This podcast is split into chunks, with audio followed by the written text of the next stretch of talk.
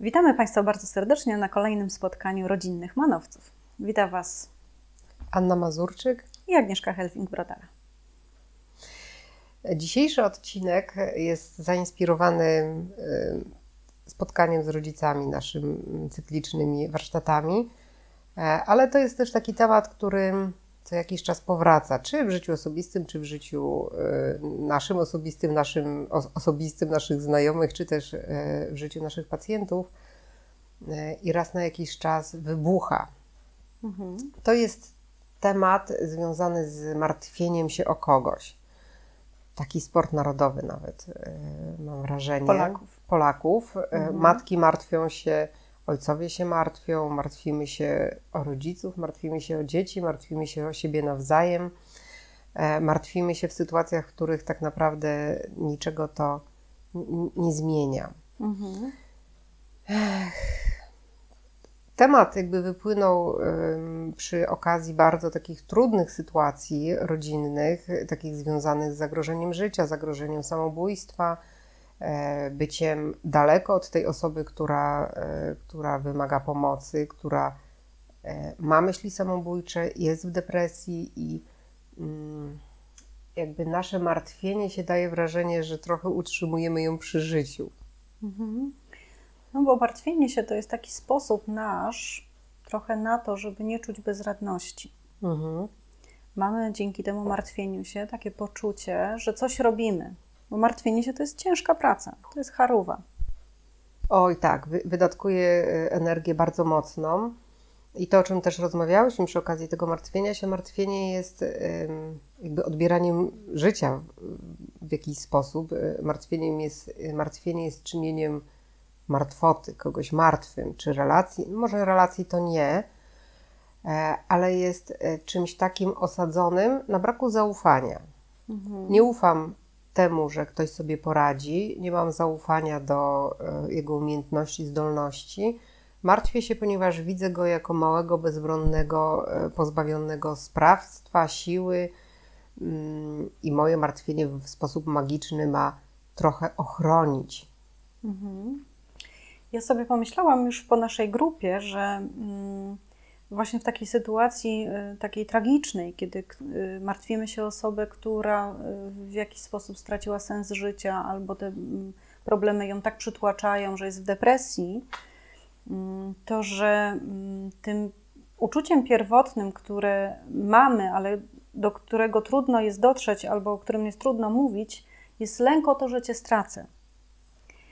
I Mhm. gdyby osoba, która się martwi, potrafiła mówić: Nie chcę cię stracić, jesteś dla mnie ważny, bardzo cię kocham, chcę być blisko ciebie, to te słowa są ożywcze. Tak, one, one, e, one budują relacje, one jakby wzmacniają. Tak. A słowo martwię się o ciebie y, robi mur, robi bardzo duży dystans. Robi dystans, ale też em, jakby przerzuca ciężar, czy też wy- wyakcentowuje bardziej rolę martwiącego się niż tego, o kogo się martwimy. No tak, dodaje mu ciężaru. też, Dodaje mu cię, te, tamtej osobie ciężaru. I to są takie sytuacje, myślę, że każdy to e, przeżył w mniejszym lub większym wymiarze, kiedy my mamy kłopot, mniejszy lub większy, e, powierzamy ten kłopot rodzicowi na przykład albo komuś bliskiemu e, i ten bliski mm, bardzo cierpi z tego powodu, że ja cierpię. Mhm. I wtedy nie dość, że muszę zająć się swoim cierpieniem, to jeszcze muszę zająć się cierpieniem tej osoby, która się martwi z mojego powodu. Tak, i mam już wtedy dwa kłopoty. Mam już wtedy dwa kłopoty, i o ile jest to małe cierpienie, to e, można temu jakoś zaradzić, ale jeżeli są to e, sytuacje skrajne, e, nie wiem, by, bycie w szpitalu, zagrożenie życia i mamy jeszcze dookoła ludzi, którzy się tak strasznie o nas martwią, no to, e, no to na, nam to dokłada, a nie odejmuje. Ja pamiętam mm, Milton Erickson kiedyś e, miał taką, takie spostrzeżenie, bo on był bardzo dobrym obserwatorem, On też był bardzo cierpiącym człowiekiem. bardzo cię tak, on też chorował y, przewlekle. E, Miał taką obserwację, że- w szpitalu, jak przychodzą rodziny dzieci, to one się potem czują gorzej. Mhm. I są słabsze, są bardziej bezradne, e, że te odwiedziny ich jakoś nie podnoszą na duchu. I jak jego syn e, uległ wypadkowi, e, zabronił żonie odwiedzania go w szpitalu. Mhm. Jakby, żeby dać, sam też nie odwiedzał, e, żeby dać przestrzeń na zdrowienie, że to, to dziecko musi się skupić, czy ten człowiek musi się skupić na tym, żeby wyzdrowiał, a nie na tym, jak się czują w związku z tym jego krewni. Może to jest za brutalne i za. Ta żona zdaje się chyba tam chyłkiem się jednak e, chodziła popatrzeć na, e, na to dziecko. Oni się też z nim w jakiś sposób kontaktowali, bo to nie chodzi o opuszczenie, tylko chodzi o nieprzeszkadzanie. Mhm. No trochę mi tak zmroziło, nie znam tej historii Mhm. i jakoś nie, nie wyobrażam sobie nieodwiedzania swojego dziecka w szpitalu, ale rozumiem y, w, w tym, co opowiadasz, tę, tą, tą myśl, żeby nie przerzucać swojego trudu na dziecko, żeby dziecko nie miało dodatkowego trudu. Tak jak dzieci, y, y, które chorują na raka, które wiedzą, że, że Mhm. może się to różnie skończyć, proszą swoich rodziców, nie płacz przy mnie. Nie, nie lubię, jak płaczesz przy mnie. I to, to jest trudne i to jest bardzo takie wymagające, ale y, ja tak wyobrażam sobie, że, że to jest siła dziecka też, nie? Mhm. Siła dziecka do ochronienia siebie, żeby nie musieć dźwigać swojego rodzica i jego trudu. Mhm. E, Czyli z jednej strony to martwienie jest e, takim obciążaniem e, kogoś i taką prośbą, no to zajmij się teraz, pociesz mnie teraz, Mhm. zajmij się moim cierpieniem, jakby z ominięciem swojego cierpienia, zrób tak, bądź szczęśliwy, żeby mi było lepiej. Mhm. Wydobądź się z depresji, e, żebym ja miał święty spokój. Że to jest tego, tego typu myślenie, ale też myślę o mm, takiej drugiej, d- drugiej rzeczy związanej z martwieniem się, e, że to czyni też mm, martwym, takim w bezruchu tą osobę, która się martwi. E, Bo to, jest, to, są, to są godzinne, takie można powiedzieć symbolicznie, wystawanie przy oknie Mhm. e, wyczekiwanie na telefon, e, jakby przerabianie, mielenie ciągle e, tego samego. Boże, co się stanie, a jak się stanie to, a jak się stanie tamto. Tak, I od nowa, i od tego. nowa, tak, i od nowa. Jesteśmy zupełnie niedostępni dla innych, dla innych ludzi, czy dla innych rzeczy, czy dla innych czynności. Jakby porzucamy te, to bieżące mm, e, życie, czy w jakiś sposób oddalamy się od e, naszych, mm, nie wiem, bliskich też. Mhm. Tak, czyli to jest rodzaj martwoty dla nas samych. Mhm. Tak? To jest z jednej strony komunikat dla tej osoby, która cierpi, nie poradzisz sobie, nie wierzę w to, że sobie poradzisz, a z drugiej strony takie umieranie za życia dla nas. Nie? Ym, No właśnie, to co jest jakby przeciwieństwem tego? Jak sobie z tym poradzić, tak żeby nie, nie wprowadzać siebie w tą martwotę, ale żeby tam było życie? E, Ja, ja pamiętam to takie wydarzenie sprzed tygodnia, gdzie sobie pomyślałam, o jest dobrze, jak osoba, z którą współpracuję, znaczy pa- pacjentka, e, bardzo taka jakby nastawiona na to, żeby wszystko robić dobrze i martwiąca się, no, zamartwiająca się tym, że czegoś nie zdążyła, coś jeszcze tam było niedoskonale zrobione, jeszcze o czymś mogła pomyśleć. Powiedziała coś takiego, że mm, miała coś do zrobienia, przygotowania, e, nie miała siły tego zrobić e, i pomyślała sobie, hmm, no ja chyba tego nie zrobię, ale albo mogę martwić się, że tego nie zrobię i nie będę miała zrobione, albo mogę pójść spać i też nie będę miała zrobione, ale przynajmniej będę wyspana. Mhm. Potrafiła to zrobić? Tak, zrobiła to. Mm, to już kawał roboty za nią, nie? Tak, tak, Mhm. tak, tak, tak. Kawał roboty. Więc myślę sobie o takim mm, zdrowym rozsądku. Mhm.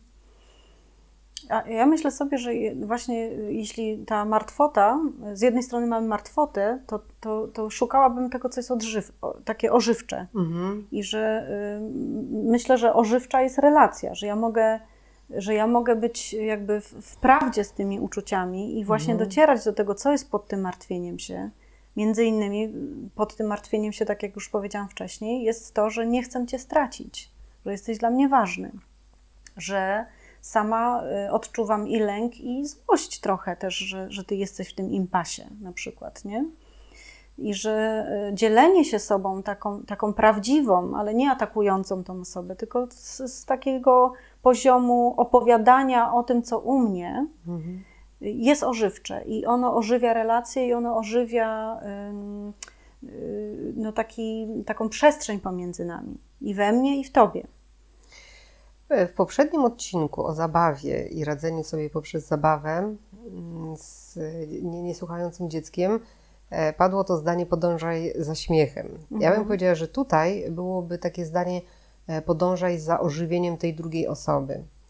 Ale też ożywieniem siebie, wydaje Ożywieniem mi się. siebie, ale jeżeli to jest tak, że ta druga e, osoba jest w stanie takim, mm, można powiedzieć, nie wiem, cięższym i my chcemy jakby być dla niej, no to jednak bym e, Mhm. ją stawiała na pierwszym miejscu. Mhm.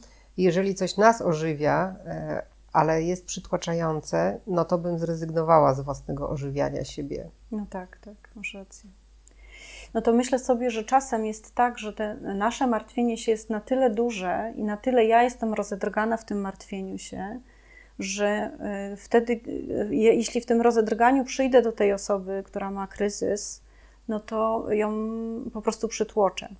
I że ważne, żebym w tym momencie najpierw zadbała o siebie, czyli Mhm. znalazła inną dorosłą osobę, z którą mogę obgadać to, co we mnie, której mogę się wypłakać, której mogę się pozłościć, której mogę pokazać całą siebie w tym danym momencie.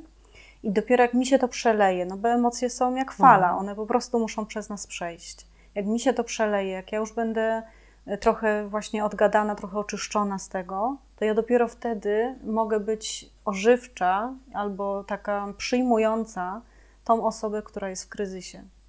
Co W, roli takiej tak, b- bardziej em, jakby drugoplanowej można powiedzieć, że to Tak, że ja nie gram pierwszych skrzypiec. Nie gram ja jestem pierwszym tą, skrzypiec. Jestem tym kontenerem, y, który może, Mhm. no to, to w psychologii mówimy, y, może to brzydkie określenie kontener, ale jestem takim, y, pochłaniaczem, jakimś em, Takąś taką- mieszczącym obszarem takim. tak, takim przyjmującym Mhm.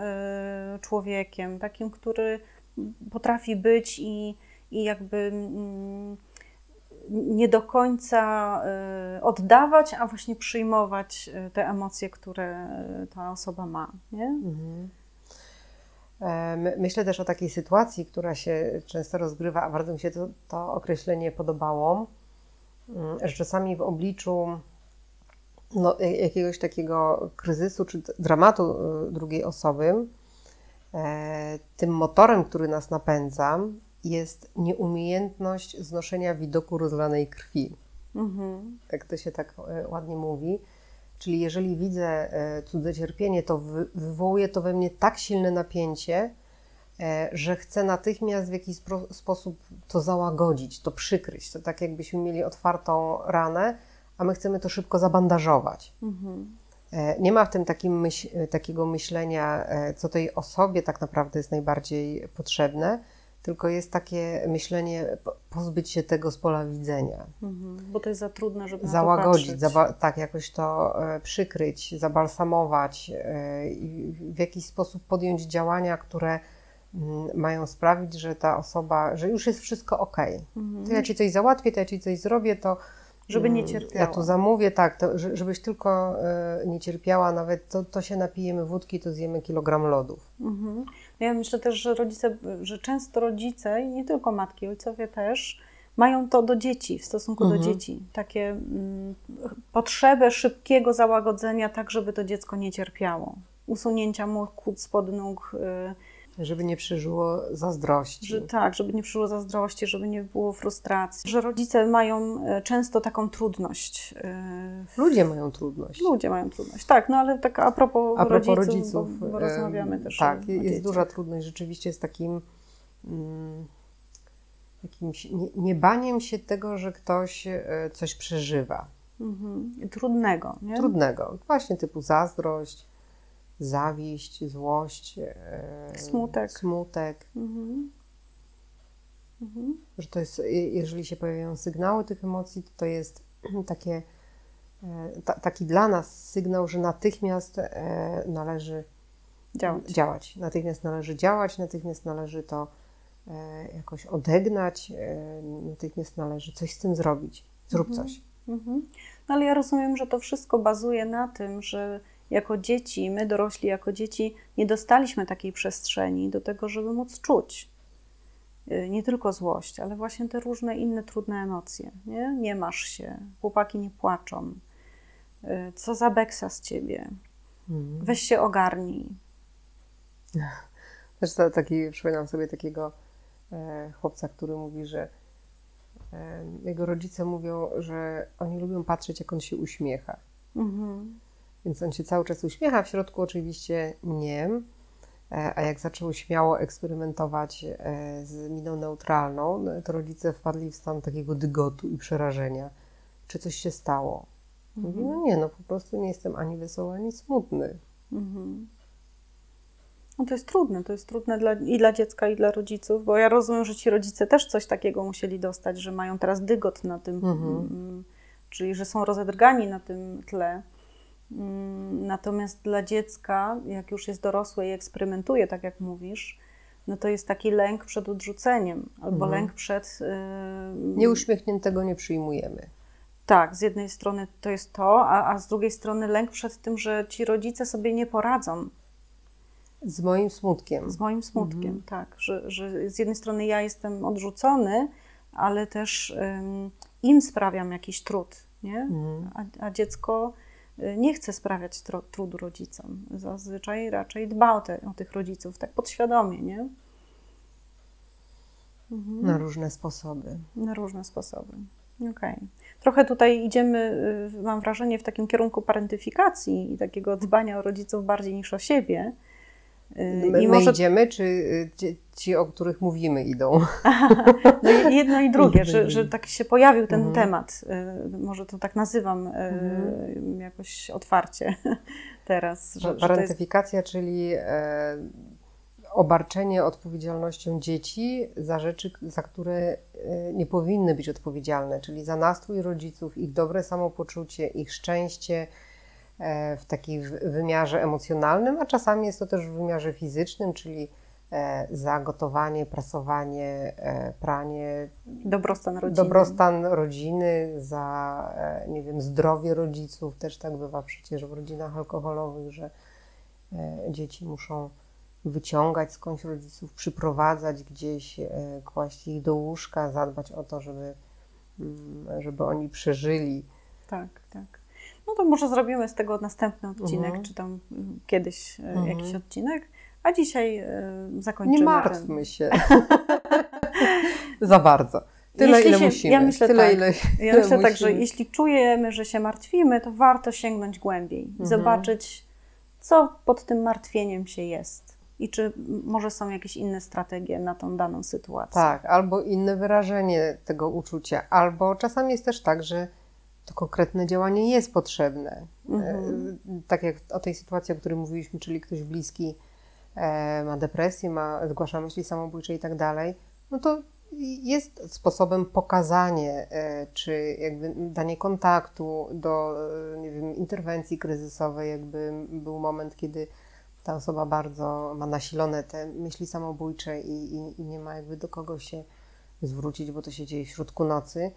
Czy też e, taki, to, to było bardzo ciekawe, pamiętam e, też, że podobno, nie wiem skąd ja to wiem, gdzieś słyszałam, może ktoś mi to mówił, e, że bardzo dobre rezultaty w zapobieganiu samobójstwom daje zaopatrzenie tych osób z myślami samobójczymi bardzo szczegółowych informacji, co mogą planu. zrobić, takiego planu Mhm. e, z telefonami, e, kilkoma, tak, jeżeli gdzieś się nie da, e, z adresami szpitali psychiatrycznych na przykład, tak, Mhm. gdzie mają pójść, gdzie mają się zgłosić, do kogo co mają powiedzieć Mhm. co mogą zrobić samodzielnie do tego czasu. Taki bardzo konkretny, szczegółowy plan, do którego można się odnieść. Więc jakby samo działanie też nie jest niczym złym. Chodzi o takie działanie, które nie ma w gorączce jakby przykryć naszego niepokoju, że jest to działanie bardziej e, dla nas niż e, dla tej osoby. Mhm. No tak, i tutaj jak, jak o tym opowiadasz, to myślę, że, że to też temat, który dotyka omnipotencji, nie? że ja Mhm. jako osoba martwiąca się, myślę, że tym martwieniem jestem w stanie zachować życie tej drugiej osoby. To jest taki też temat magiczny, myślę. E, Na pewno się też spotkałaś z tym, jak- jakoś to jest powszechne, takie przekonaniem magiczne, że każdy ma e, jakąś ilość policzalną szczęścia i nieszczęścia, które e, musi przerobić, czy z którym musi się zetknąć. I to jest takie trochę, jak się pomartwię, e, no to wyrobię swoją normę i potem będzie szczęście. Mhm.